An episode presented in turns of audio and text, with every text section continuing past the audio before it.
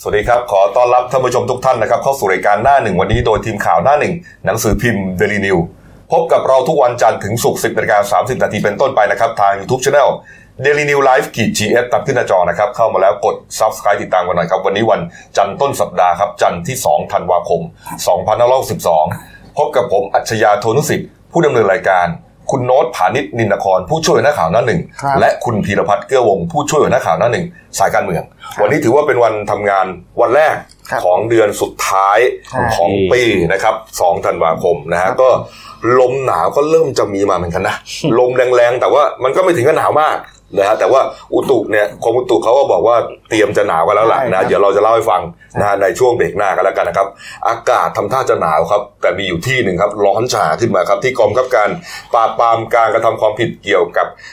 ทรัพยากรธรรมชาติและสิ่งแวดล้อมครับบก.ปทส.เนี่ยนะครับหลังจากที่มีข่าวว่าคุณวีระสมความคิดนะแล้วก็คุณอาชญะเรืองรัตนพงษ์นะเตรียมจะไปแจ้งความจับคุณปรินาไกรคุปนะฮะสส.ราชบุรีพรรคพลังประชารัฐกรณีรุกที่ป่าสงวนสี่สิบหกไร่ที่อำเภอจอมบึงราชบุรีเนี่ยนะครับล่าสุดนะครับเมื่อสักครู่ที่ผ่านมานี่เองนะฮะคุณอัจฉริยะนะครับเดินทางไปถึงที่บก.ปทส.แล้วนะฮะบก.ปทส.แล้วนะครับนี่ฮะก็เดี๋ยวเราจะโฟนอินนะครับนี่ฮะเดี๋ยวเราจะไปคุยกับนักข่าวของเรานะฮะนักข่าวเราพร้อมยังครับนี่ฮะอ่าแล้วอยู่กับสายแล้วอยู่ในสายเราแล้วนะครับคุณต่อประพงษ์แหลมแจงนะครับเป็นผู้สื่อข่าวสื่อพิมพ์เดนิวและเดนิวไลท์นะครับสวัสดีครับคุณประพงษ์ครับสวัสดีครับคุณอัจฉริยะครับครับผมอ่าบรรยากาศที่บก.ปทส.ตอนนี้เป็นไงครับอ่าสำหรับบรรยากาศที่กองบังคับการปราบปรามการกระทำความผิดเกี่ยวกับทรัพยากรธรรมชาติและสิ่งแวดล้อมนะครับอ่าเมื่อสักครู่ที่ผ่านมานะครับนายอัจฉริยะเรืองรัตนพงษ์นะครับประธานชมรมช่วยเหลือเหยื่ออาชญากรรมนะครับพร้อมกับทางนางสาวปราณีนำพานะครับซึ่งเป็นชาวบ้านหมู่เก้านะครับตำบลท่าเคยอำเภอสวนพึ่งจังหวัดสุอาอำเภอสวนพึ่งนะครับจังหวัดราชบุรีนะครับก็ได้เดินทางมาเข้าแจ้งความร้องทุกข์กล่าวโทษนะครับกับทางนางสาวปรินาไกรคุปนะครับรวมถึงในส่วนของนายทวีไกรคุปครับสองพ่อลูกครับผมครับผมแจ้งความข้อหาอะไรครับโดยในเบื้องต้นนะครับทางนายอัจฉริยะก็ได้ให้สัมภาษณ์ผ่านกับสื่อมวลชนนะครับว่าจะมีการแจ้งข้อกล่าวหาเอาผิดนะครับทางสส.พรรคพลังประชารัฐในข้อหาบุกรุกป่าสงวนนะครับตามพรบ.ป่าสงวนแห่งชาตินะครับตามมาตราสิบสี่นะครับแล้วก็พรบ.ป่าไม้นะครับรวมในรวมในในในส่วนของความผิดของบุกรุกที่ป่าสงวนอื่นๆนะครับแล้วก็ความผิดอื่นๆที่ทางพนักงานสอบสวนนั้นจะแจ้งข้อกล่าวหาครับครับวันนี้มากี่คนครับเอ่อตอนนี้นะครับก็มีแค่ในส่วนของนายอัจฉริยะนะครับกับทางนางสาวปานีนั้นมาเพียงแค่สองคนนะครับส่วนในส่วนของเอ่อคุณวิระเบื้องต้นเนี่ยทางคุณอัจฉริยะบอกว่าอ่าไม่ได้เดินทางมาแต่ก็มีการฝากข้อมูลนะครับมาให้กับทางสื่อมวลชนว่าในส่วนกรณีที่ทางสส.พรรคพลังพลังประชารัฐเนี่ยจะแจ้งความกลับเนี่ยก็ขอให้แจ้งความได้เลยนะครับก็พอที่จะให้มีการแจ้งแล้วก็มีการท้าทายในเรื่องของการดีเบตเพื่อที่จะนำข้อมูลนั้นมาเปิดเผยสู่สาธารณชนครับผมครับผมในส่วนของสองพ่อลูกครับคุณทวีและคุณปรินานะครับที่ถูกคุณอัจฉริยะแจ้งจับแล้วเนี่ยนะครับส่วนของเจ้าหน้าที่ภาครัฐนะฮะมีการดำเนินการอย่างไรบ้างหรือเปล่าครับเมื่อช่วงประมาณสิบโมงนะครับที่ทางกรมป่าไม้นะครับก็เห็นว่ามีการแถลงข้อเท็จจริงนะครับว่าจากการที่ทางเจ้าที่กรมป่าไม้นั้นได้ไปตรวจสอบข้อมูลที่รังวัดเนี่ยนะครับจะเข้าข่ายในเรื่องของการบุกรุกไหมแล้วก็มีจำนวนที่ดินเท่าไหร่ที่มีการบุกรุกนะฮะก็เห็นว่าทางท่านอธิบดีกรมป่าไม้นะครับนายอัธพลเจริญพรรษานะครับก็ได้มอบหมายให้กับนายธวัชชัยรัตน์ปูดนะครับผู้ตรวจราชการกรมป่าไม้เป็นผู้แทนมาแจ้งความครับอืมนะครับอ่าแล้วในส่วนของเจ้าหน้าที่ที่อาจจะถูกคุณอัจฉริยะแจ้งความจับเหมือนกันฐานละเว้นอะไรต่างๆนะฮะมีมีมีมีรายงานหรือยังครับในส่วนนี้นะครับทางนายอัจฉริยะนั้นก็ได้มีการนำข้อมูลนะครับให้กับทางเจ้าที่ของทางบก.ปทส.นะครับให้เข้ามาตรวจสอบตรงนี้นะครับว่าใครเป็นผู้อนุญาตให้มีการ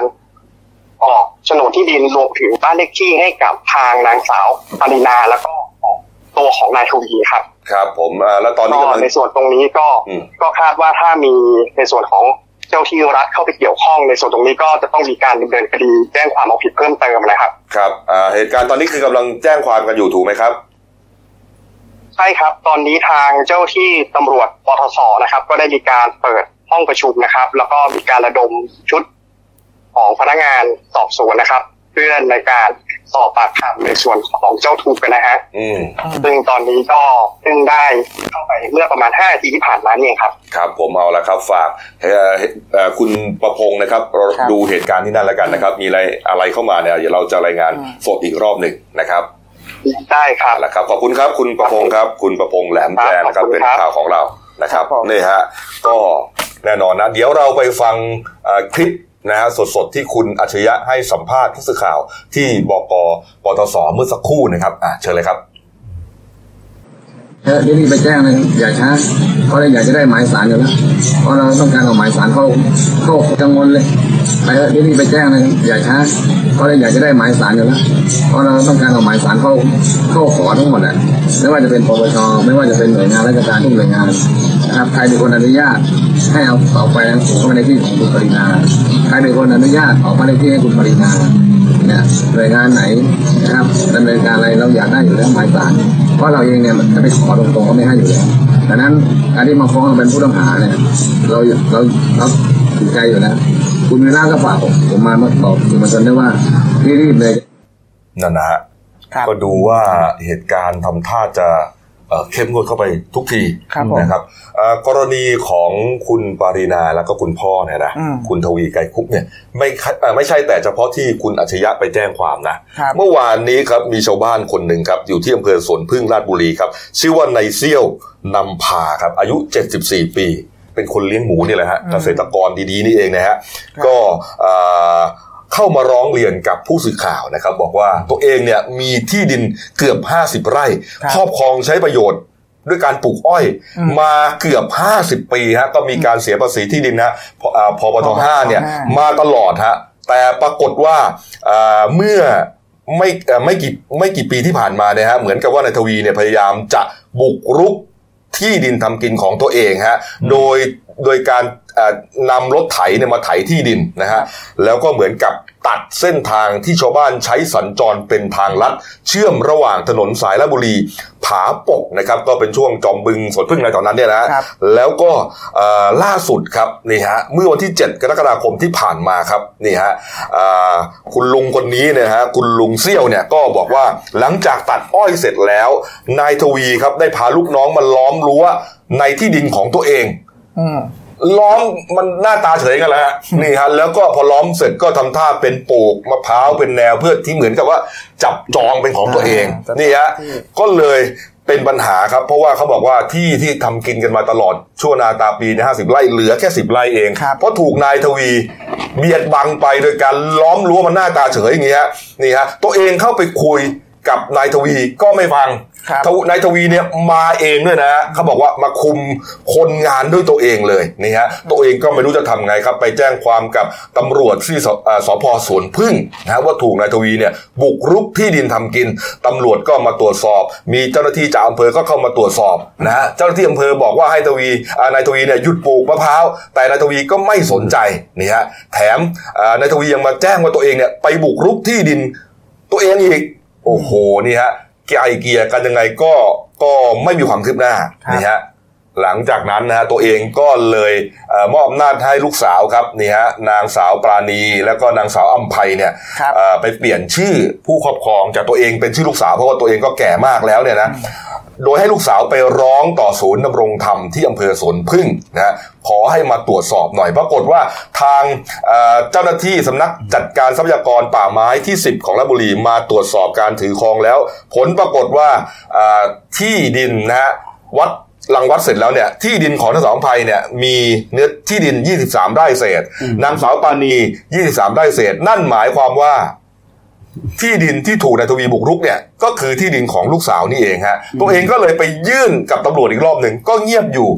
ไม่หนำซ้ำครับเมื่อต้นเดือนพฤศจิกายนที่ผ่านมาเองฮะท่านนายกนะฮะมาประชุมแล้วก็มาตรวจราชการที่ราชบุรีกาญจนบุรีนะประชุมครม.สัญจรเนี่ย ลูกสาวก็ไปยื่นร้องทุกข์กับนายกด้วยนะฮะแต่ปรากฏว่าเรื่องก็เงียบอยู่ฮะโอ้โหคือมันเหมือนกับว่าตัวเองเนี่ยเป็นเกษตรกรตัวเล็กๆนะถามว่านักข่าวก็ถามว่ากลัวไหมที่มีเรื่องกับ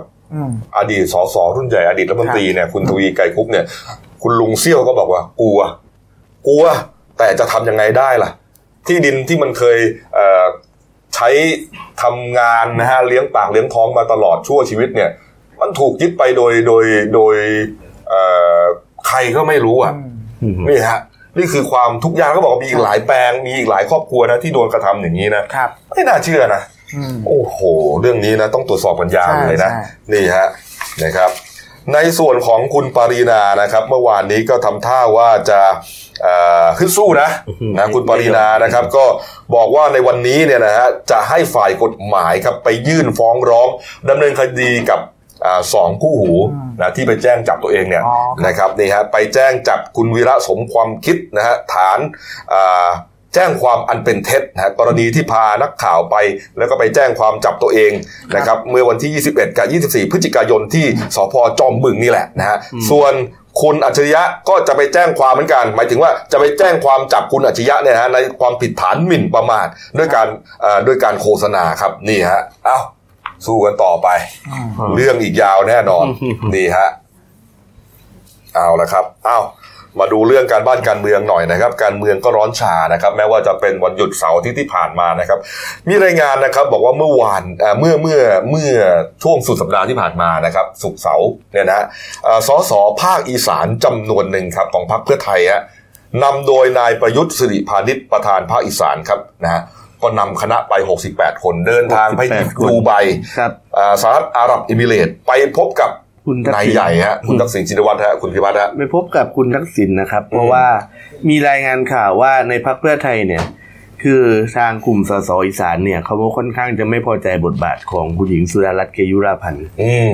คือถ้าคุณจำได้ว่าก่อนหน้านี้ที่จะมีการเลือกแคนดิเดตนายกของพรรคนะครับคือคุณหญิงสุดารัตน์เนี่ยก็พยายามจะคุณหญิงสุดารัตน์นี่ฐานเสียงเขาอยู่ในกทมนะ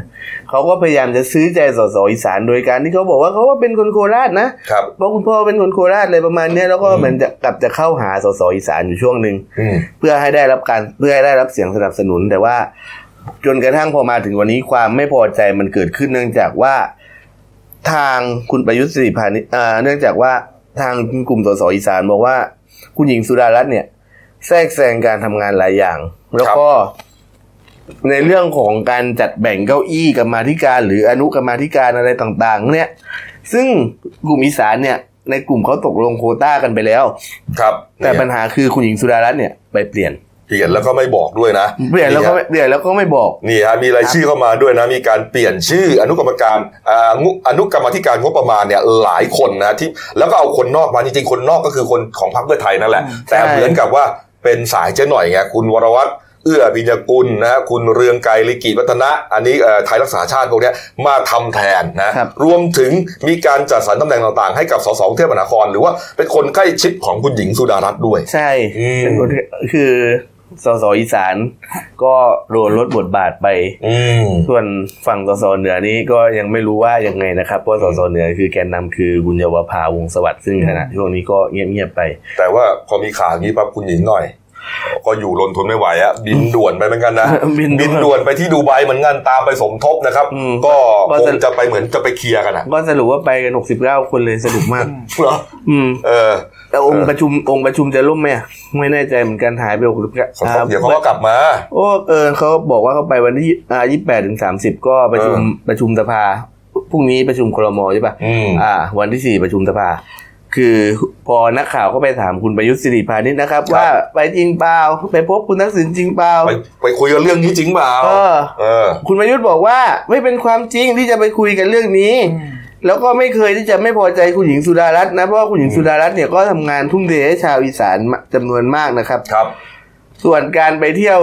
ดูไบเนี่ยของสสอีสานคือไปพักผ่อนเขาบอกไปเที่ยวโอ้เขาบอกไปพักผ่อนเขาบอกอากาศดีช่วงนี้แล้วก็ไปเที่ยวดูไบกันนะฮะพักฮะเขาบอกว่าเนื่องจากว่าเป็นช่วงอากาศดี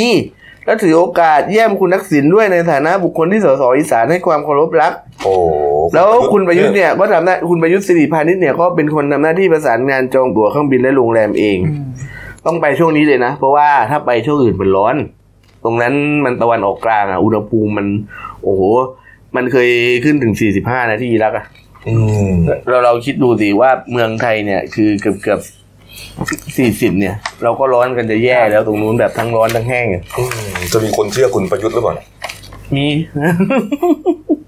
คือจริงๆเนี่ยนะเรื่องบางเรื่องเนี่ยนะถ้ามันเป็นความจริงแล้วมันก็ไม่ได้เสียหายอะไรมากเนี่ยผมแนะนำให้พูดความจริงเสียหายเพราะอะไรรู้ไหมเสียหายไงฮะว่าถ้าคุณยอมรับว่าคุณผิดพรบว่าคุณผิดพรบพรรคการเมืองคุณโดนยุบพรรคเลยนะเหรออ่าเขาบอกว่าหมายถึงว่ามีการแบบว่ายอมรับว่ามีคนนอกเข้ามาควบคุมวงการภายในพรรคอืมจริงเพราะฉะนั้นพูดไม่ได้หรอกก็ไปพูดกันในในประเด็นการเมืองเนี่ยอ้าวนะแล้วก็นอกจากความวุ่นวายในพรรคเพื่อไทยนะครับมันก็ยังมีความวุ่นวายในขั้วรัฐบาลอีกคืออย่างที่เราเห็นว่าตอนนี้ขั้วรัฐบาลเนี่ยแตกกันเป็นแตกกันด้วยสาม สองเรื่องสำคัญครับคือภูมิใจไทยกับพลังประชารัฐแตกกันเรื่องการแบนสารพิษเพราะว่าภูมิใจไทยเนี่ยคือคุณมนัญญากับคุณอนุทินครับเขาพยายามจะให้มีการแบนสารพิษสามตัวในการเกษตรปรากฏว่าพอเป็นมติของกระทรวงอุตสาหกรรมปุ๊บขยายเวลาไปอีกหกเดือนแล้วจะมีตัวสารตัวหนึ่งที่ไม่แบนที่ควบคุมการใช้เขาบอกเอ้าไม่ได้เออเขาบอกไม่ได้สิเพราะว่าแบบเขาสัญญากับประชาชนไว้แล้วก็เรื่องนี้จะกลายเป็นประเด็นปะทะกันอีกแล้วก็ในส่วนของพรรคประชาธิปัตย์เนี่ยก็ขัดแย้งรัฐบาลอีกเพราะว่าในเรื่องของการโหวตรับการตั้งคณะกรรมาธิการวิสามัญว่าด้วยการศึกษาผลกระทบจากการใช้อำนาจตามมาตราสิบสี่ก็มีสสประชาธิปัตย์ หกถึงเจ็ด คนไปโหวตเอาด้วยฮะไปโหวตเอาด้วยไปโหวตรับแล้วก็มีไม่ออกเสียงอีกครับทำให้องค์ทำให้องค์ประชุมสภาเนี่ยก็คือแบบเสียงเสียงของฝ่ายรัฐบาลเนี่ยแพ้เป็นสภาล่มไปสองวันติดอ่ะสองร้อยสามสิบหกต่อสองร้อยสามสิบเอ็ดก็เลยกลายเป็นว่าแบบเอ้ยคุณวิรัติรัตนเศรษฐ์ที่เป็นประธานวิปรัฐบาลเนี่ยก็พยายามจะขอให้นับคะแนนใหม่แต่ฝั่งแต่ฝั่งพรรคเพื่อไทยพรรคฝ่ายค้านนี่เขาไม่ยอมเพราะเขาถือว่าการนับคะแนนใหม่ก็เท่ากับการโหวตใหม่แต่ทีนี้คือทางประชาธิปัตย์เนี่ยมีคุณสาธิตวงศ์มีคุณสาธิตวงศ์หนองเตยคุณเทพไทยเสนพงศ์ที่เป็นคนที่โหวตรับไอการตั้งกรรมาธิการชุดเนี้ยทำให้พอไปซักถามเหตุผลกันเขาก็บอกว่าเขาต้องโหวตรับนะเพราะว่ามันเป็นญัตติที่ประชาธิปัตย์เป็นผู้เสนอแล้วเขาจะไปตอบประชาชนยังไงล่ะถ้าไม่ได้โหวตถ้าแบบเสนอไปแล้วคือไปโหวตคว่ำเองเนี่ย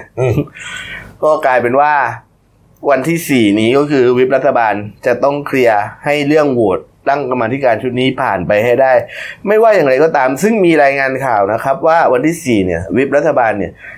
พยายามจะทำยังไงก็ได้ไม่ให้การตั้งกรรมาธิการชุดนี้ตั้งขึ้นมาได้เพราะว่าเท่ากับคณะกรรมาธิการจะมีการเรียกพลเอกประยุทธ์กับพลเอกประวิตรแล้วก็คณะคสช.เข้ามาสอบสวนด้วยเรื่องเกี่ยวกับการใช้อำนาจนี่ฮะมันกลายเป็นการเล่นเกมมันกลายเป็นการเล่นเกมการเมืองแบบเอาคืนกันนะตอนเนี้ยทำให้กลายเป็นว่าอ้าวพอวันที่สามธันวาปุ๊บเดี๋ยวหลังจากประชุมครม.พรรคร่วมรัฐบาลเนี่ยจะนัดกินข้าวกันเพื่อหารืออืมนัดกินข้าวกันเพื่อหารือก็ไม่รู้ว่าจะหารือกันได้หรือเปล่าคือประเด็นเนี่ยนะคือคือว่าสู้กันระหว่างฝ่ายค้านกับฝ่ายรัฐบาลเนี่ยรัฐบาลก็หนักอยู่แล้วนะปรากฏว่ามันมีประเด็นของตัวเองอีกสู้กันในรัฐบาลเองอีกนะทำให้มีปัญหาเรื่องเสียงปิ่มน้ำสภาร่มไปสองวันติดทำอะไรก็ไม่ได้นะประชุมไปสี่สิบนาทีวันศุกร์นะวันวันวันวันพฤหัสบดีนะฮะก็ล่มฮะนับองค์ประชุมไม่ชกคือมันเลยกลายเป็นปัญหาที่ที่ดูแล้วเนี่ยจะหาทางออกยากสักนิดหนึ่งท่านนายกเลยถึงต้องลงมาเลยนะเห็นว่าจะขอคุยกับแกนนำพรรคเลยนะต้องคุยคือพูดง่ายๆว่าท่านนายกกับพลเอกประวิตรเนี่ยต้องลงมาคุยเองเพราะว่าพลเอกประวิตรนี่เหมือนกับจะเป็นผู้ประสานผู้ประสานงานของพรรคพลังประชารัฐนะครับแต่แล้วก็จะมีตัวคีย์แมนอีกคนนึงคนเลี้ยงลิงคือพลเอกธรรมนัสพรหมเออร้อยเอกธรรมนัสพรหมเผ่านั่นแหละซึ่งยังไม่รู้ว่าเดี๋ยวคือ จะเกิดอะไรขึ้นในการคุยกันหลังวันที่สามแล้วก็มันจะแสดงผลถึงชัดวันที่สี่ว่าถ้ารัฐบาลงัดข้อชนะไอ้ถ้ารัฐบาลตกลงกันอยู่ตกลงกันคุยกันดีลกันรู้เรื่องหมายถึงว่ากรรมาธิการชุดนี้จะตั้งไม่ได้เพราะเขากลัวว่าจะเกิดผลกระทบต่อนายกและพลเอกประวิตรจะถูกด่าฟรีพูดง่ายๆนะเอามาอีกเรื่องนึงครับเนี่ยเมื่อวานนี้ครับที่พรรคอนาคตใหม่ครับคุณธนาธรจึงรุ่งเรืองกิจนะหัวหน้าพรรคเนี่ยนะฮะก็บรรยายพิเศษนะครับเรื่องชำแหละงบประมาณกระทรวงกลาโหมฮะนี่ฮะก็คุณธนาธรเนี่ยก็เหมือนกับว่าทำเรื่องใหญ่เรื่องที่หลายๆคนไม่คิดจะทำแล้วก็ไม่กล้าทำก็คือเรื่องการยกเลิกการเกณฑ์ทหารนะครับ เ, เพราะว่าเขาถือว่ามันเป็นระบบที่ควรจะเป็นไปด้วยเป็นไปเพื่อความสมัครใจมากกว่าแล้วอีกอย่างนึงคือมันมีการมองมาหลายมันมีการแสดงความเห็นเชิงวิจารณ์มาหลายครั้งว่าแรงงานทหารซึ่งเป็นแรงงานเรียนจบใหม่เนี่ยหรือว่าจะเป็นหรือว่าเป็นพวกแบบวัยรุ่นเนี่ยพวกนี้ควรจะได้เข้าระบบทำงานหางานทำไปเลยไม่ใช่เสียเวลาไปเป็นทหารเกณฑ์แล้วก็กลายเป็นเหมือนกับงบประมาณมันพอกอ่ะนึกออกป่ะงบงบประมาณในการดูแลงบประมาณในการดูแลมันพอกอยู่ที่กระทรวงกลาโหมแล้วคนพวกแล้วทหารบางส่วนก็ถูกเอาไปใช้งานในบ้านนายนี่อันนั้นเป็นประเด็นเรื่องเกณฑ์ทหารนะก็มีมีหลายคนที่เขาเห็นด้วยกับคุณธนาธรนะนี่ฮะส่วนประเด็นที่บรรยายเมื่อวานนี้ครับเรื่องชำแหละงบของกระทรวงกลาโหมเนี่ยนะฮะคุณธนาธรพูดตอนหนึ่งนะครับบอกว่าเงินนอกงบประมาณของกระทรวงกลาโหมเนี่ยมีข้อตกลงพิเศษตามระเบียบที่เปิดช่องไว้ทำให้ไม่มีใครมองเห็นเลยว่าไอ้งบลับเนี่ยมันมีอะไรบ้างแล้วมันเท่าไหร่นะต่างจากไอ้งบลับของต่างจากเงินนอกงบประมาณของกระทรวงอื่นที่สามารถตรวจสอบได้นี่ครับนอกจากนี้ครับคุณธนาธรยังตั้งคำถามนะฮะไปถึงสองสถานที่นะฮะที่ดำเนินการมาหลายสิบปีแล้วนะฮะว่ามันเป็นเงินของใครนะใครดูแลแล้วใครต้องได้รับเงินตรงนี้ก็คือสนามมวยลุมพินีกับสนามม้าอัศวราชสีมาสโมสรครับเขาบอกว่าสองสถานนี้สองสถานที่นี้นะขึ้นตรงกับหน่วยงานใดและ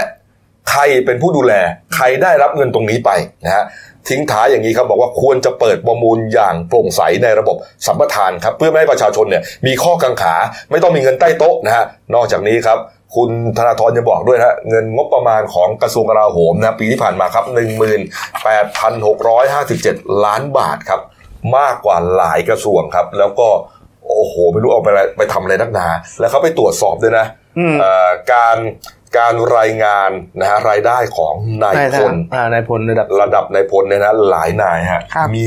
มีรายได้นะรายได้ประจำเนี่ยนะมากกว่าเงินเดือนข้าราชการที่พึงจะได้รับเนี่ยหกเท่ากว่าฮะก็อาจจะไปเป็นพวกบอร์ดพวกที่ปรึกษาอะไรก็ได้หรือเปล่าก็ก็ก็ว่าไปดิก็ไม่ได้ว่าแล้วก็ก็คนธนาธรก็บอกไงบอกว่ามากกว่าหกเท่าเออนี่เป็นเงินจากอะไรนี่คุณยับบอกอะไรเงินจากบอร์ดเป็นเป็นบอร์ดไปเป็นที่ปรึกษาอะไรก็หรือเปล่าอะไรประมาณเนี้ยอืมอืมอ้าวว่าไปนะครับเอามาส่งท้ายเบรกนี้นะครับนะครับที่ข่าวเมื่อคืนนี้เมื่อสุดเสาร์เสาร์ที่ผ่านมาเนี่ยครับมีเหตุเพลิงไหม้สองที่เลยฮะใหญ่ๆเลยนะครับนี่ฮะที่แรกที่จังหวัดชัยภูมินะคุณโนระครับผมก็เกิดเหตุเพลิงไหม้ที่โกดังเก็บน้ำมันเครื่องนะครับของห้างหุ้นส่วนจำกัดประยูรรวมช่างอยู่ริมถนนสายสองศูนย์หนึ่งชัยภูมิสี่คิ้วเนี่ยแหละครับก็เมื่อวานทางรองผู้ว่าราชการจังหวัดชัยภูมิเนี่ยนายกรกฎทำรงสวัสดิ์เนี่ยซึ่งเป็นรักษาการผู้ว่าด้วยผู้ว่าจังหวัดเนี่ยก็นำตำรวจเนี่ยลงไปตรวจสอบด้วยตัวเองเลยก็ที่เกิดเหตุเนี่ยเป็นโกดังแล้วไฟลุกไหม้อย่างรวดเร็วเนี่ยและลามอย่างรวดเร็วเป็นอาคารพาณิชย์ปลูกติดกันสี่คูหาเนี่ยสองชั้นครึ่งปรากฏว่าระดมฉีดน้ำเนี่ยใช้เวลากว่ายี่สิบชั่วโมงนะคือมันไหม้มันไหม้ช่วงช่วงสักหัวค่ำใช่ไหมครับแล้วก็เนี่ยมันอันนี้คือมันไหม้โหมหนักมากนะทำท่าเหมือนจะดับมาสัก สองถึงสาม ชั่วโมงแต่จริงๆแล้วมันไม่ดับฮะข้ามวันนะข้ามวันมาอีกวันนึงฮะจนถึงเย็นๆนะเกือบหนึ่งวันเต็มๆมาถึงจะดับดับแบบสนิทเลยฮะนี่ฮะเพราะมันเป็นน้ำมันเครื่องใช่ฮะนี่ฮะโอ้โหนี่ฮะก็มูลค่าความเสียหายเนี่ยจากการตรวจสอบแล้วเนี่ยมูลค่านับร้อยล้านบาทโอ้โหครับผมทีนี้ก็คือเบื้องต้นเนี่ยตำรวจเขาก็สันนิษฐานประเด็นแรกก็คือกระแสไฟฟ้าลัดวงจรครับ แต่ว่าเขาก็ไม่ได้ตัดประเด็นเรื่องถูกลอบวางเพลิงทิ้งไปนะครับ อ, อันนี้ต้องเรียกผู้เกี่ยวข้องมาตรวจสอบมาสอบสวนอีกทีนึงครับผมนี่ฮะอีกที่นึงครับนี่ฮะเมื่อเมื่อกลางดึกที่ผ่านมานี่เองนะเมื่อวานนี่เองเนี่ยนะครับมีเหตุเพลิงไหม้ที่ตลาดกิมเฮงครับตลาดขนาดใหญ่ฮะตั้งอยู่ใจกลางเมืองโคราชเลยใกล้ๆกับอนุสาวรีย์ย่าโมอ่ะเลยฮะคุณโน้ตฮะห่างแค่ สองถึงสามร้อย เมตรเดียวฮะใช่ก็คือเกิดเหตุเพลิงไหม้เนี่ยซึ่งเป็นตลาดตลาดนี้จะขายของเป็นตลาดต่างๆเนี่ยมากมายก็ไฟเนี่ยลุกลามมาจากกลางตลาดก็ระดมรถดับเพลิงเนี่ยเข้าไปทำการฉีดน้ำก็ใช้เวลากว่าหลายชั่วโมงเนี่ยถึงควบคุมเพลิงได้ก็เบื้องต้นเนี่ยจากการตรวจสอบเนี่ยก็พบว่าต้นเพลิงเนี่ยมาจากข้างในตลาดซึ่งเป็นพวกขายสินค้าพวกพวกเบตเตอร์เลตอะไรต่างๆเนี่ยแหละทีเนี้ยโชคดีที่เหตุการณ์เพลิงไหม้เนี่ยไม่มีใครได้รับบาดเจ็บและเสียชีวิตแต่ว่าเสียหายทั้งตลาดเพลิงมันลุกลามไปมูลค่าความเสียหายเนี่ยกว่าห้าสิบล้านบาทผมเนี่ยเคยไปเดินนะตลาดเนี่ยอยู่ใครไปว่ายาโมก็ต้องไปไปเดินนะฮะตลาดนี่ใหญ่มากอ่ะอยู่ฟากถนนหนึ่งมาอีกฟากถนนหนึ่งเลยฮะชื่อว่าตลาดแม่กิมเฮงนี่ฮะอยู่ถนนสุรนารีแล้วก็เชื่อมต่อมาถนนโพกลางเลยก็เป็นตลาดใหญ่ใหญ่ฮะจังหวัดนี่ฮะโอ้โหแล้ววันนี้นี่ชาวโคราชนี่จะซื้อของที่ไหนเนี่ยคือตลอดทั้งคืนเนี่ยชาวบ้านที่ในละแวกเนี่ยเขาก็โอ้โหโกลาหลเนี่ยเพราะว่านอกจากไฟไหม้เนี่ยมีเสียงแก๊สระเบิดดังเป็นระยะอ้าวเขาเขามีใช่มีนั่นน่ะระเบิดดังต้นอาหารอะไรแถวนั้นน่ะครับก็ความเสียหายเนี่ยเขาประเมินเบื้องต้นเนี่ยกว่าห้าสิบล้านบาทเบื้องต้นเนี่ยสาเหตุเนี่ยคาดว่าหม้อแปลงไฟฟ้าระเบิดครับผมครับผมใช่ทีนี้หลังเกิดเหตุเนี่ยนายวิเชียรจันทร์จันทรโนไทยเนี่ยผู้ว่าราชการจังหวัดนครราชสีมาเนี่ยพร้อมกับกำลังตำรวจเนี่ยก็ลงพื้นที่ตรวจสอบก็สอบถามเนี่ยจากพยานแวดล้อมก็ทราบว่าเกิดไฟลุกไหม้เนี่ยจากด้านในของตลาดซึ่งมีร้านค้าอยู่จำนวนมากก่อนลุกลามไปทั่วทั้งตลาด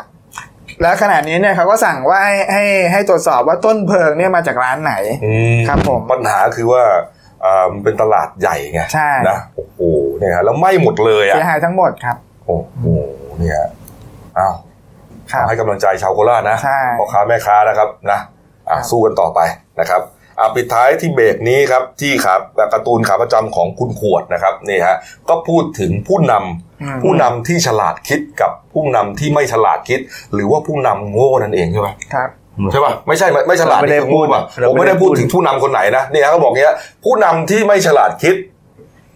เขาพูดอย่างนี้บอกว่าถ้าไม่มีทหารเกิดน้ำท่วมจะทำยังไงเออส่วนผู้นำที่ฉลาดคิดคือจะทำยังไงเพื่อไม่ให้เกิดปัญหาน้ำท่วมเข้าใจไหมเก็ตไหมแต่ว่าเอาจริงๆนะคือเรื่องน้ำท่วมเนี่ยพูดง่ายๆเลยว่าคือคุณอย่าคุณอย่าพยายามโทษเรื่องระบบบริหารจัดการในประเทศไทยเลยเพราะว่าหนึ่งคนไทยก็ไม่มีวินัยในการทิ้งขยะมันก็ขยะมันก็อุดตันในท่อระบายน้ำเต็มไปหมดมันระบายยากแล้วก็ข้อสองอีกอย่างหนึ่งที่คุณต้องรู้กันคือขณะนี้มันมีปัญหาเรื่อง global warming นะครับเรื่องโลกร้อนน้ำแข็งขั้วโลกละลายแล้วน้ำระดับน้ำทะเลมันจะสูงขึ้นเรื่อยๆมันก็มีหลายปัจจัยที่ทำให้น้ำท่วมใช่มันมีหลายปัจจัยที่ทำให้น้ำท่วมประเด็นที่คุณขวดจะพูดถึงก็คือเรื่องของการเกณฑ์ทหารนั่นเองที่คุณธนาธรไปรณรงค์เรื่องเกณฑ์ทหารเนี่ยก็เลยพูดมาว่าไม่มีทหารเกิดน้ำท่วมจะทำไงนี่ก็เป็นคนนี้คือเหมือนกับว่าทหารก็ยังควรจะต้องมีต่อไปเนี่ยเพราะเป็นเหมือนกับส่วนเหมือนกับเป็นกำลังเสริมส่วนในเรื่องการกู้ภัยจริงๆเนี่ยหลายเหตุการณ์เนี่ยก็ได้ทหารนะนะที่ไปช่วยนะเพราะเขามีเครื่องไม้เครื่องมืออะไรที่คนปกติหรือหน่วยงานทั่วไปเนี่ยอาจจะไม่มีนะฮะนี่ฮะเอ้าว่ากันไปนะครับพักคู่เดียวครับกลับมาช่วงหน้าครับเนี่ยเหตุการณ์เครื่องเล่นเคซี่เวฟนะครับที่หลุดมาฮะแล้วก็มีเด็กตกมา สี่ห้า คนเนี่ยนะฮะเดี๋ยวเรามาดูความคืบหน้ากันนะครับมีเรื่องภัยหนาวนะครับไม่ถึงกับภัยอ่ะนะคนคนไทยอาจจะชอบนะมาแน่ๆครับ สามถึงเจ็ดธันวาคมนี้ครับหนาวสูงสุดลดต่ำลงถึงสิบองศานะครับองศาเซลเซียสเลยนะฮะแล้วก็มีคลิปกระบะหัวร้อนนะครับขับพุ่งชนรถที่จอดมาเกะกะหน้าบ้านนะฮะปิดท้ายกรณีของฆาตกรรมสองคู่นะครับที่ระยองนะฮะตอนนี้ก็จับกุมได้แล้วคุณแม่ของคุณแนนเนี่ยบอกว่าประหารสถานเดียวครับคนที่ทำร้ายลูกตัวเองครับพักคู่เดียวครับเดี๋ยวกลับคุยข่าวกันต่อครับจากหน้าหนังสือพิมพ์สู่หน้าจอมอนิเตอร์พบกับรายการข่าวรูปแบบใหม่หน้าหนึ่งวันนี้โดยทีมข่าวหน้าหนึ่งหนังสือพิมพ์เดลินิว ออกอากาศสดทาง YouTube Daily New Live ที เอช ทุกวันจันทร์ถึงศุกร์ สิบนาฬิกาสามสิบนาทีเป็นต้นไป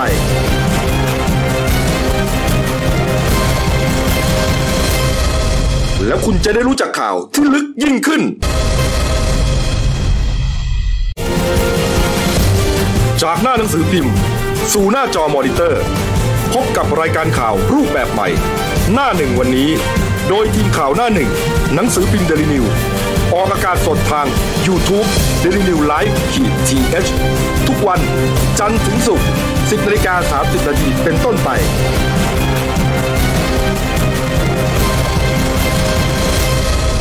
แล้วคุณจะได้รู้จักข่าวที่ลึกยิ่งขึ้นครับผมช่วงสองของรายการหน้าหนึ่งวันนี้ครับพบกับคุณรุ่งชัยคงสุขหัวหน้าข่าวหน้าหนึ่งครับท่านผู้ชมครับเมื่อวันวันอาทิตย์ที่ผ่านมาเนี่ยนะครับนี่ฮะมีเหตุนะฮะระทึกขวัญขึ้นนะครับในงานฤดูหนาวนะที่จังหวัดลพบุรีครับรุ่นงานนี้เนี่ยผมเคยไปเที่ยวตอนเด็กๆนะเขาจัดขึ้นในโรงเรียนพิบูลอุปถัมภ์นะฮะจะอยู่ริมทางรถไฟเลยนะคนที่ไปเขาจะเห็นเนี่ยนะฮะเป็นงานใหญ่ประจำปีของเขาเลยฮะที่ลพบุรีฮะแต่ปรากฏว่าในงานก็จะมีร้านค้าอะไรต่างๆมากมายตามตามปกติเลยนะซื้อขายกันนะแล้วก็มีพวกเครื่องเล่นด้วย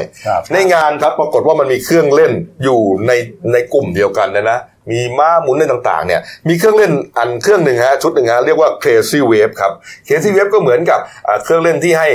ผู้เล่นเนี่ยไปนั่งเรียงกันใช่ไหมแล้วก็ไอ้เครื่องนี้ก็หมุนไปหมุนไปแล้วก็เหวี่ยงไปนะความสนุกก็เกิดจากการถูกเหวี่ยงแต่ไม่หล่นลงมาเพราะว่าเครื่องเนี่ยถูกล็อกอยู่แต่ปรากฏว่ามันเกิดอุบัติเหตุขึ้นครับนะฮะปรากฏว่ามีคนถ่ายคลิปไว้ได้พอดีนะฮะเห็นจะๆเลยว่าเด็กเนี่ยตกลงมาจากแรงเหวี่ยงจริงๆฮะเดี๋ยวไปดูคลิปกันก่อนฮะนี่ฮะอันนี้ก็เขาก็ถ่ายไปเรื่อยๆนะเขาก็ไม่ได้ตั้งใจถ่ายนะจากคุณเฟซบุ๊กคุณธนงศักดิ์บุญส่งนะครับโรงเรียนพิบูลวิทยาลัยนะครับขออภัยฮะโรงเรียนพิบูลวิทยาลัยฮะนี่ฮะโอ้โหนี่ฮะเดี๋ยวจะย้อนมาอีกทีแล้วกันนี่เด็กคนนี้เด็กคนนี้ตกลงมาเลยฮะนี่ฮะดูฮะนี่ฮะวนไปอีกรอบนึงนะฮะเรื่องของเรื่องก็คือว่ามันนั่งกันได้นะฮะประมาณหลายคนสิบแปดคนนั่งกันเต็มเนี่ยฮะแล้วก็แบ่งเป็นล็อกๆนะฮะแล้วก็ล็อกประมาณ สี่ถึงหกคนนะแล้วก็ล็อกไว้อ่ะเดี๋ยวดูทีนะนี่ฮะนี่ฮะจังหวะพอดีเลยฮะกล้องไปพอดีนี่ฮะเหวี่ยงจนโอ้โห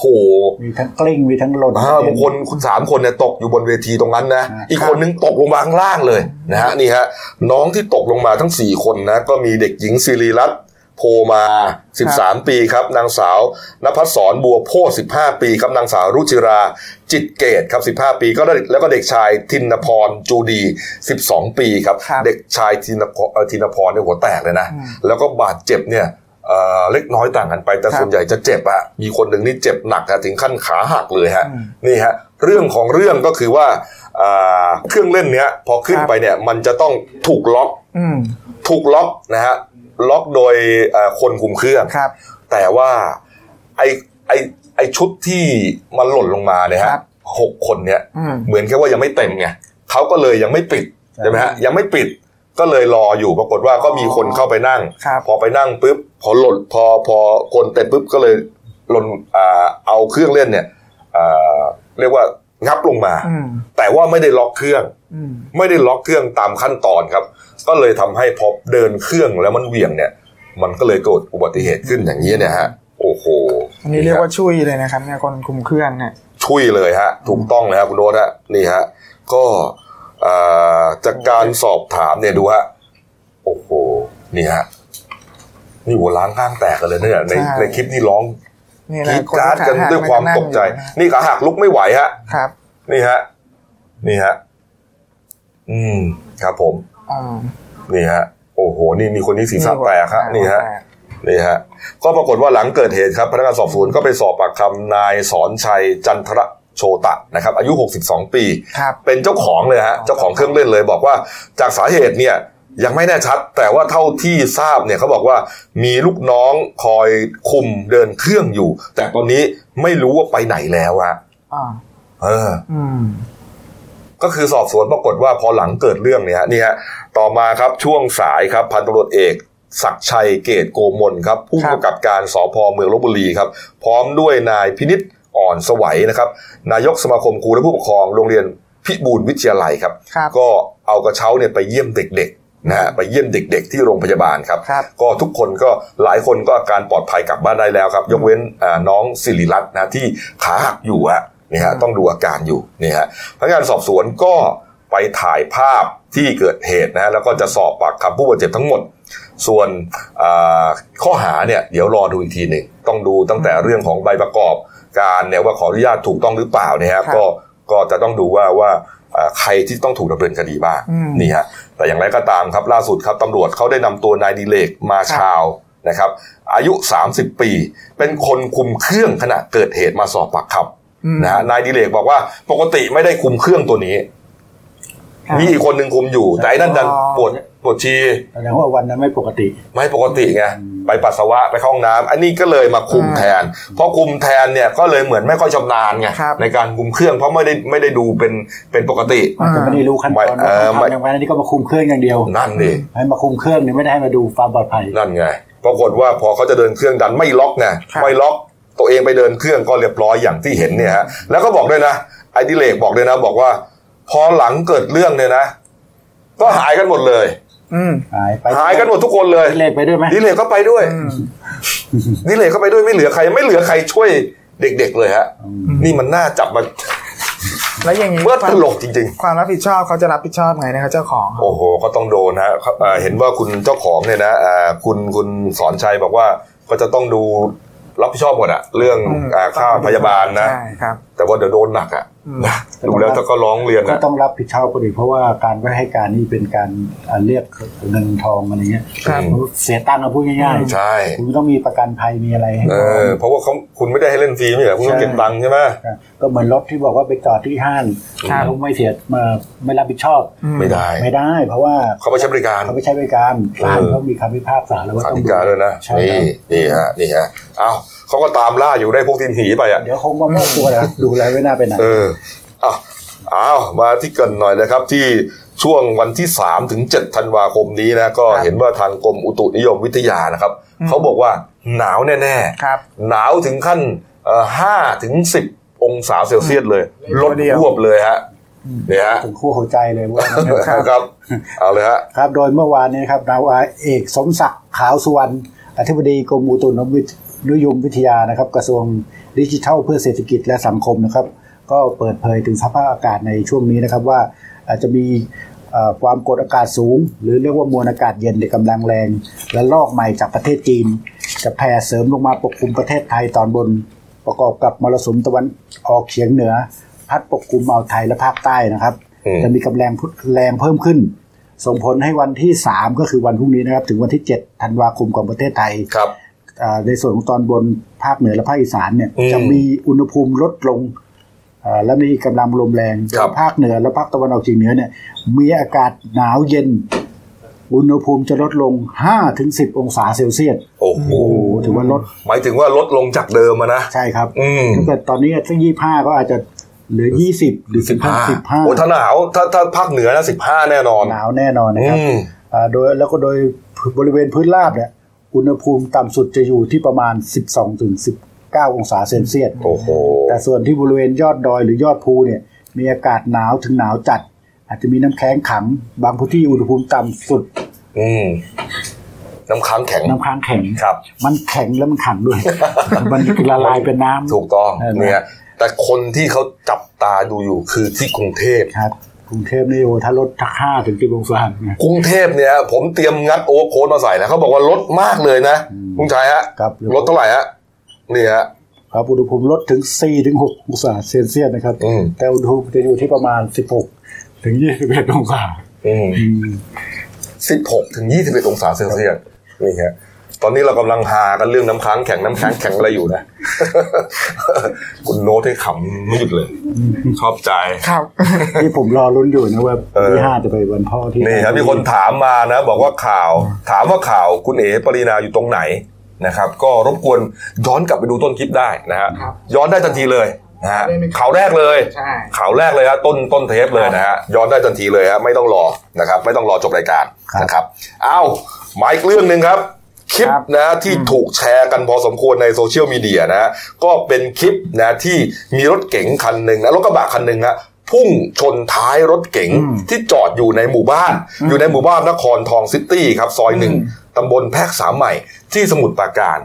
เหมือนตั้งใจชนนะดูคลิปก่อนนะนี่ฮะนี่ฮะนี่ชนไปแล้วทีนึงนะจนรถเขาเขาไอไอวงไอไอนั่นมันทำงานเลยนะชนอีกรอบหนึ่งฮะโอ้โหแล้วมันแข็งอ่ะชนชนแบบโอ้โหนี่ฮะนี่ตั้งใจชนนะฮะนี่ครับก็เลยมีการตรวจสอบกันนะฮะก็พบว่าไอรถคันที่จอดอยู่เนี่ยเป็นรถเก๋ง Honda City สีดำทะเบียนกไก่ททหารเก้าแปดแปดสองสุรินทร์ยับเยินครับส่วนรถที่พุ่งชนนะกระบะ Chevrolet สีดำทะเบียนหนึ่งกไก่สสแปดศูนย์หกห้ากรุงเทพมหานครนะไอตัวที่พุ่งชนนี่เป็น Isuzu Isuzu ฮะใช่ไอ Chevrolet เนี่ยเป็นคันที่จอดหน้าอ๋อมันมีสองคันอ๋อเราไม่เห็นนะเสียหายอีกคันนึงอ่านี่ฮะนี่ฮะความคืบหน้าครับคุณโน้ตฮะครับก็คือเบื้องต้นเนี่ยทางหลังจากคลิปนี้ปรากฏไปเนี่ยทางผู้สื่อข่าวก็ได้ลงพื้นที่ไปตรวจสอบนะครับแล้วก็มีโอกาสได้คุยกับนายวิชิตพิลาศรีเนี่ยอายุสี่สิบแปดปีเจ้าของรถเก๋งคันที่ถูกชนเนี่ยเขาก็กล่าวว่าก่อนเกิดเหตุเนี่ยคือเขานัดกับเจ้าของบ้านหลังหนึ่งที่อยู่ในในหมู่บ้านเนี่ยนครทองซิตี้เนี่ยเพื่อจะไปงานโรงเรียนของลูกด้วยกันเพราะว่าลูกเนี่ยอยู่เรียนอยู่ที่เดียวกันแล้วก็แสดงด้วยกันมีเขาเรียกมีกิจกรรมโรงเรียนรถคันที่เสียหายสองคันเนี่ยรู้จักกันเป็นเพื่อนบ้านกันครับเอออ่าไม่ไอคันคันซิตี้เนี่ยไม่ได้อยู่ในหมู่บ้านนี้แต่เขาขับมาบ้านเนี้ยเพื่อจะมาไปรถคันเดียวกับอ๋อไปจอดก็เลยมาจอดไว้หน้าบ้านใช่คือมารับลูกเพื่อนไปเรียนด้วยครับก็คือมาโดยสารไปด้วยกันทีเนี้ยก็เลยก็จอดไว้แล้วก็ตัวทั้งสองบ้านเนี่ยไปไปโรงเรียนไปงานโรงเรียนครับอ่าหลังจากนั้นประมาณช่วงดึกเนี่ยช่วงค่ำเนี่ยก็มีเพื่อนบ้านเนี่ยโทรมาบอกว่ารถรถของเพื่อนเพื่อนคนที่อาศัยอยู่ในเนี้ยถูกรถชนครับอ่าก็ให้มาตรวจสอบปรากฏว่าเขากลับมาเนี่ยเขาก็ดูจากสภาพรถแล้วเนี่ยเขาเชื่อว่าไม่ใช่อุบัติเหตุแล้วแหละเขาก็เลยไปขอทางนิติบุคคลของหมู่บ้านเนี่ยดูวงจรปิดเออซึ่งวงจรปิดเนี่ยตอนแรกเนี่ยก็เห็นว่ามีชายคนหนึ่งเนี่ยครับเดินเดินมาดูดูที่รถที่จอดเนี่ยแหละที่ขวางหน้าบ้านเขาเนี่ยแหละครับเขาก็เดินมาดูสักพักนึงเนี่ยมีชายอีก สามถึงสี่ คนเนี่ยถือมีดตะเดินมาด้วยครับเดินมาดูอีกแล้วสักอาพอคล้อยหลังไม่นานเนี่ยก็มีรถกระบะ Isuzu เนี่ยคันเกิดเหตุเนี่ยคันที่ก่อเหตุเนี่ยครับขับเข้ามาชนอย่างแรงแล้วก็ถอยถอยชนซ้ำอีกแล้วก็ขับหนีไปนี่ฮะครับผมนี่ฮะใช่ชายเสื้อขาวนี่ก็เหมือนทำท่าว่าจะมาดูทีแรกก่อนนะโอ้โหปรากฏว่าเจออย่างนี้เลยงงนะฮะเดินหนีดีกว่านี่ฮะทีนี้คืออ่าคนที่อ่าอาศัยอยู่ในหมู่บ้านเนี่ยที่เป็นเจ้าของรถกระบะเชฟโรเลตซึ่งซึ่งเป็นเพื่อนกับอ่าเก๋ง Honda City เนี่ยครับอ่าก็ก็ให้การก็เล่าว่านะว่าเรื่องที่เกิดขึ้นเนี่ยคือยอมรับว่าเขาเนี่ยมีปัญหากับถ้าเกิดดูในคลิปเราจะเห็นบ้านตรงกลางอะครับอ่า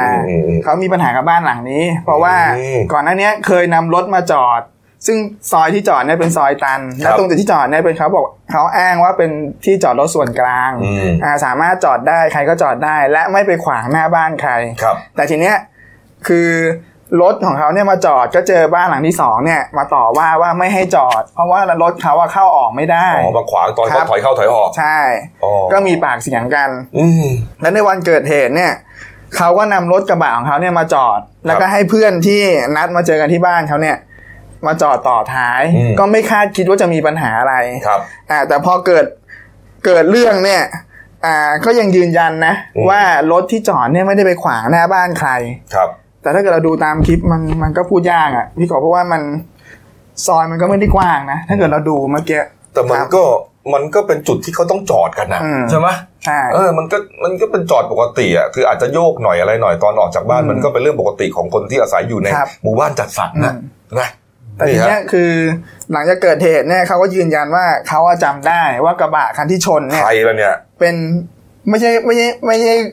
เจ้าของบ้านที่เกิดเหตุนะแต่ว่าเป็นเพื่อนเจ้าของบ้านอ่าก็คือชื่อเก๋ชื่อนายเก๋อ่าเปิดคาแคร์อยู่ปากซอยมาก่อนครับปากซอยหมู่บ้านมาก่อนอ่ามาหลังจากก่อเหตุเนี่ยก็ได้หลบหนีไปแล้วเขาก็หลังจากหลังจากเรื่องเกิดเนี่ยเขาก็ไปแจ้งความละแจ้งความเรื่องที่สภ.บางปูครับก็อยู่ระหว่างที่ตำรวจเนี่ยจะเรียกคู่กรณีมามาเจรจากันจริงๆประเด็นเรื่องความขัดแย้งนิดๆหน่อยๆในหมู่บ้านจัดสรรใน เพื่อนบ้านบ้านใกล้เรือนเคียงเนี่ยเป็นประเด็นที่ต้องคิดให้หนักนะเพราะว่ายังไงเสียเนี่ยถ้าเราไม่ร่ำรวยมากเนี่ยเราก็คงจะไม่ได้ย้ายบ้านไปไหนบ่อยครั้งอ่ะต้องอยู่ด้วยกันอ่ะหนักนิดเบาหน่อยบางทีมันจำเป็นนะที่จะต้องอารมณ์มารวยกันใช่ไหมบางทีเอาหมามาอึหน้าบ้านอ่ะแล้วก็อาจจะคุยกันดีๆเลยเงี้ยนะอย่าให้ถึงขั้นลงไม้ลงมือกันเนี่ยอย่างเงี้ยเนี่ยจอดขวางกันเนี่ยบางครั้งเนี่ยถึงขั้นอะไรคุณลุงชัยยิงกันนะใช่ใช่ไหมเคยเคยมีครับโอ้โหนี่ฮะเออนี่ฮะเอ้ามาปิดท้ายที่ข่าววันนี้นะฮะอีกเรื่องนึงนะฮะสุดท้ายนะฮะข่าวความคืบหน้านะฮะของอ่าคดีสะเทือนขวัญ นะครับเนี่ยฆ่าโหดสองคู่นะฮะสามีภรรยาครับชื่อว่านางสาวปิยพรเพียรงามนะกูแนนนะแล้วก็นายอโลชาสุภานิชหรือว่าครูเอ็มนะฮะเหตุเกิดที่หมู่บ้านพรธนาอิริแกนนะครับที่อำเภอเมืองจังหวัดระยองครับตำรวจตามจับได้แล้วนะครับฆาตกรรายนี้ชื่อนายสุภกิจหรือว่านายไตเติ้ลนะฮะนามสกุลสุจาศรีอายุยี่สิบสองปีครับเป็นชาวอำเภอเชียงดาวจังหวัดเชียงใหม่นะฮะก็จับกลุ่มได้พร้อมกับเพื่อนอีกคนหนึ่งฮะกำลังขณะกำลังพากันหนีนะชื่อว่านายพานุพงศ์บัวรอดอายุยี่สิบสองปีเห็นว่าจะหนีออกไปประเทศเพื่อนบ้านเรื่องของเรื่องก็คืออ่าเป็นโจรโดยสันดานอ่ะติดต่อเขานะว่าจะมาซื้อรถยนต์ดูคาตินะฮะรถเอาไปขออภัยรถรถบิ๊กไบค์ดูคาตินะครับว่าราคา หกแสนกว่าบาทเนี่ยนะฮะอ่าที่ผู้ตายทั้งสองเนี่ยเขามีปัญหาเรื่องเงินเขาก็จะขายออกเนี่ยนะไอ้นี่เนี่ยไม่ได้ตั้งใจจะมาซื้อเลยฮะตั้งใจจะมาฆ่าเขาเลยโดยตรงวางแผนกันมาเลยฮะวางแผนมาเลยฮะมีการเตรียมอาวุธปืนมานะฮะวันเกิดเหตุนี่นะนายนายสุภกิจเนี่ยก็ยอมรับนะว่าเรื่องที่ตัวเองไปบอกว่าเป็นความขัดแย้งกันเรื่องถูกโกงธุรกิจอะไรจริงๆไม่ใช่หรอกก็ยอมรับจริงๆว่าตั้งใจมาฆ่าเขาเลยนะวันเกิดเหตุเนี่ยก็ทำทีติดต่อจะมาซื้อรถดูคาตินะฮะแล้วก็มาถึงเนี่ยก็ใช้อาวุธปืนยิงเขาเลยฮะยิงเขาเลยฮะแต่ว่าเหมือนกับยังไม่ตายไงก็อาวุธมีดเนี่ยมาแทงซ้ำฮะแทงซ้ำจนตายแล้วก็ลากศพจากชั้นล่างเนี่ยขึ้นไปชั้นสองฮะไปกองรวมกันอยู่แล้วก็เอาผ้าปิดเอาผ้าปิดไว้นะฮะนี่ฮะแล้วก็มีการรื้อค้นทรัพย์สินของผู้ตายในบ้านนะอ่ะก็ได้เงินไปประมาณสักห้าหมื่นบาทแล้วก็มีทองรูปพรรณจำนวนหนึ่งฮะแล้วก็หลบหนีมาพร้อมกับไอ้รถรถดูคาตินี่แหละนะครับนี่ฮะนี่ฮะแล้วก็เอาไปขายได้ด้วยนะที่บางละมุงชลบุรีครับขายไป สามแสนสามหมื่นกว่าบาทนะฮะก็ได้เงินมาก็จะหลบหนีไปที่เชียงใหม่นี่ฮะสุดท้ายก็ถูกจับกลุ่มได้ครับนี่ฮะคดีนี้คุณกบสงสัยนะว่าผมสงสัยนะเขาบอกว่าเขาจะมาซื้อรถดูคาติดูคาติคืออยากได้แล้วคนซื้ออยากได้ก็ต้องนำกลับไปบ้านดิทำไมเอาไปขายอ่ะอืมใช่ไหมประเด็นแรกที่ผมสงสัยครับอีกประเด็นหนึ่งก็คือทีแรกบอกว่ามีเรื่องของการเล่นพนันบอลตามข่าวนะครับครับก็ถ้าเกิดมาทุบมาเคลียร์นี่แล้วชิงรถไปเนี่ยก็ตำรวจก็ต้องสืบสาวดูว่าอย่าไปหยุดแค่นี้ว่ามันมีเบื้องหน้าเบื้องหลังอะไรหรือเปล่าใช่ไหมครับแล้วประเด็นที่สามคือเอารถไปขายให้กับเต้นรถเนี่ยที่ซื้อไปเนี่ยนี่ก็ต้องโดนรับของโจรมีการดำเนินคดีหรือยังถูกต้องคดีนี่น่าจะตามให้สุดนะผมว่าแต่ผมสงสัยว่าไม่น่าจะมาซื้อรถอ่ะพวกมาเลยจะมาจากไหนเนี่ยมาจากเชียงใหม่เหรอมาซื้อรถมาซื้อรถต้องอยากได้รถต้องเอารถกลับไปแต่ทำไมเอาไปขายทำไมคุณกบไม่สงสัยอ่ะก็อาจจะอยากได้เงินหรือเปล่าใช่ไหมอยากได้เงินมาซื้อรถคุณมันตะกะไม่ได้นะคือเขาต้องมาซื้อรถเขาอยากเขาอยากได้รถแต่เขาบอกว่าเขาติดต่อจะมาซื้อรถทาง Facebook ใช่ไหมก็ต้องเตรียมเงินมาซื้อดินี่เงินก็ไม่มีแสดงว่าผมว่าต้องมีเบื้องหน้าเบื้องหลังอะไรก็ต้องสอบกันนะตอนนี้ตัวของของนายคนนี้เนี่ยนะนายอะไรเนี่ยนายสุภกิจเนี่ยก็อยู่ที่โรงพักที่ระยองนะครับก็เห็นว่าตำรวจเนี่ยเขาก็ดูเต็มที่นะกลัวจะเครียดแล้วก็ฆ่าตัวตายอ่ะนะนี่ฮะส่วนนี่ฮะเราไปดูที่บ้านพักของพ่อแม่ของคู่แนนนะครับอยู่ที่จังหวัดพะเยานะครับก็มีการตั้งศพสวดอภิธรรมนะคุณแนนที่บ้านนะฮะเนี่ยบรรยากาศเป็นด้วยความโศกเศร้าครับนี่ฮะคุณแม่ชื่อว่านางอนงเพียรงามนะฮะก็เล่าให้นักข่าวฟังทั้งน้ำตาบอกว่าไม่มีรังสังหรณ์อะไรเลยนะอยู่ไกลกันนะอยู่ไกลกันตัวเองก็อยู่พะเยาลูกสาวไปทำงานที่ระยองก่อนที่จะเกิดเหตุเนี่ยนะน้องแนนเนี่ยโทรศัพท์มาบอกแม่บอกว่าขายบิ๊กไบค์ได้แล้วเนอะนะคุยอย่างนี้นะนะห้าแสนเจ็ดช่วงเย็นเขาจะมาจ่ายเงินนี่แม่ก็อ่ะจากนั้นก็ไม่ได้รับลูกก็ไม่ได้ติดต่อมาอีกเลยจนทั้งคืนนะจนบ่ายสองของอีกวันหนึ่งครับนี่ฮะน้องสาวน้องสาวของตัวเองเนี่ยคือคุณน้าสาวของน้องแนนเนี่ยโทรมาบอกว่าให้ทำใจดีๆนะตัวเองก็ใจหายฮะทำใจดีๆเรื่องอะไร พอบอกเท่านั้นแหละว่าน้องแนนตายนี่ช็อกทำอะไรไม่ถูกก็ล้มลงไปกองกับพื้นอ่ะโอ้โหแล้วก็เดินทางไปที่ระยองด้วยจิตใจที่ร้อนรุ่มไปหมดฮะเพราะว่าเสียใจแล้วก็ตกใจว่าอะไรมันเกิดอะไรขึ้นฮะลูกสาวถูกฆ่าเนี่ยเพราะว่าลูกสาวเนี่ยเป็นคนดีมากขับรถไปไม่ไหวอ่ะต้องนั่งรถทัวร์ไปเนี่ยนี่ฮะแล้วก็บอกด้วยนะบอกว่าอยากจะให้ตำรวจเนี่ยพอจับได้แล้วเนี่ยอยากจะให้ศาลเนี่ยประหารชีวิตคนร้ายเลยเพราะว่ามันโหดร้ายเหลือเกินนะทำกับลูกสาวตัวเองขนาดนี้นี่ฮะเออมันเป็นเหมือนเป็นเวรเป็นกรรมนะก่อนเข้ารายการผมก็วิเคราะห์เนี่ยว่าอยู่ดีๆไอ้คนคนนึงเนี่ยก็อยู่ดีๆอยู่ดีๆต้องมาติดคุกติดตารางดูดิดูดิต้องมาเกิดคดีฆ่าฆ่าลูกสาวก็ไปไม่รอดนะก็ต้องมาติดคุกถ้ามึงไม่ทำไม่คิดว่าจะอยากได้อยากดีของคนอื่นเขาเนี่ยก็ไม่ต้องติดคุกก็มีเท่าที่มีดูฮะดูว่าไม่มีรอดนะฮะนะครับเอาปิดท้ายที่ข่าววันนี้ครับมาดูหน้าหนึ่งเราหน่อยนี่ฮะอ่ะคุณลบหน่อยนี่ฮะเรื่องใหญ่ที่เราเล่านะเรื่องเคสซี่เวฟนะครับนี่ฮะแล้วก็มีประเด็นไหนอีกอ่ะมีตำรวจที่ท่านพลตำรวจเอกสุชาติธีรสวัสดิ์นะครับรองใหม่นะครับรองผบตรฮะแถลงข่าวร่วมกับท่านรองผู้ว่าเชียงรายนะครับว่าที่ร้อยตรีนรงค์โรจนะโสธรนะฮะจับนี่ยาบ้าใช่ไหมหกล้านแปดแสนเม็ดเรื่องน่าสนใจเรื่องอะไรฮะเรื่องโรงพยาบาลเอกชนนะครับขอปรับลดคิดราคายาถูกครับผมอันนี้ก็ชาวบ้านก็ผู้ป่วยก็เตรียมก็คือว่าเขายอมเข้าโครงการด้วย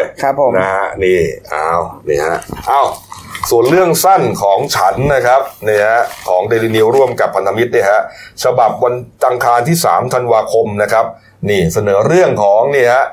ความโดดเดี่ยวของเหล่าผู้เพียรครับเขียนโดยผู้ใช้นามปากกาว่าหัวเหลี่ยมฮะนี่ฮะไปอ่านดูครับจะสนุกสนานหักมุมขนาดไหนนะพิมพ์ทุกวันมีทุกวันตลอดทั้งปีนะครับนี่ฮะเอาละครับครบถ้วนนะครับเอาฝากช่องเราด้วยนะครับ The New Life จี ที เอส นะครับเข้ามาแล้วกด Subscribe กดไลค์กดแชร์กดกระดิ่งแจ้งเตือนนะครับมีรายการดีๆทั้งวันและทุกวันนะวันนี้หมดเวลานะครับเราสามคนลาไปก่อนขอบพระคุณทุกท่านที่ติดตามรับชมครับลาไปก่อนครับสวัสดีครับ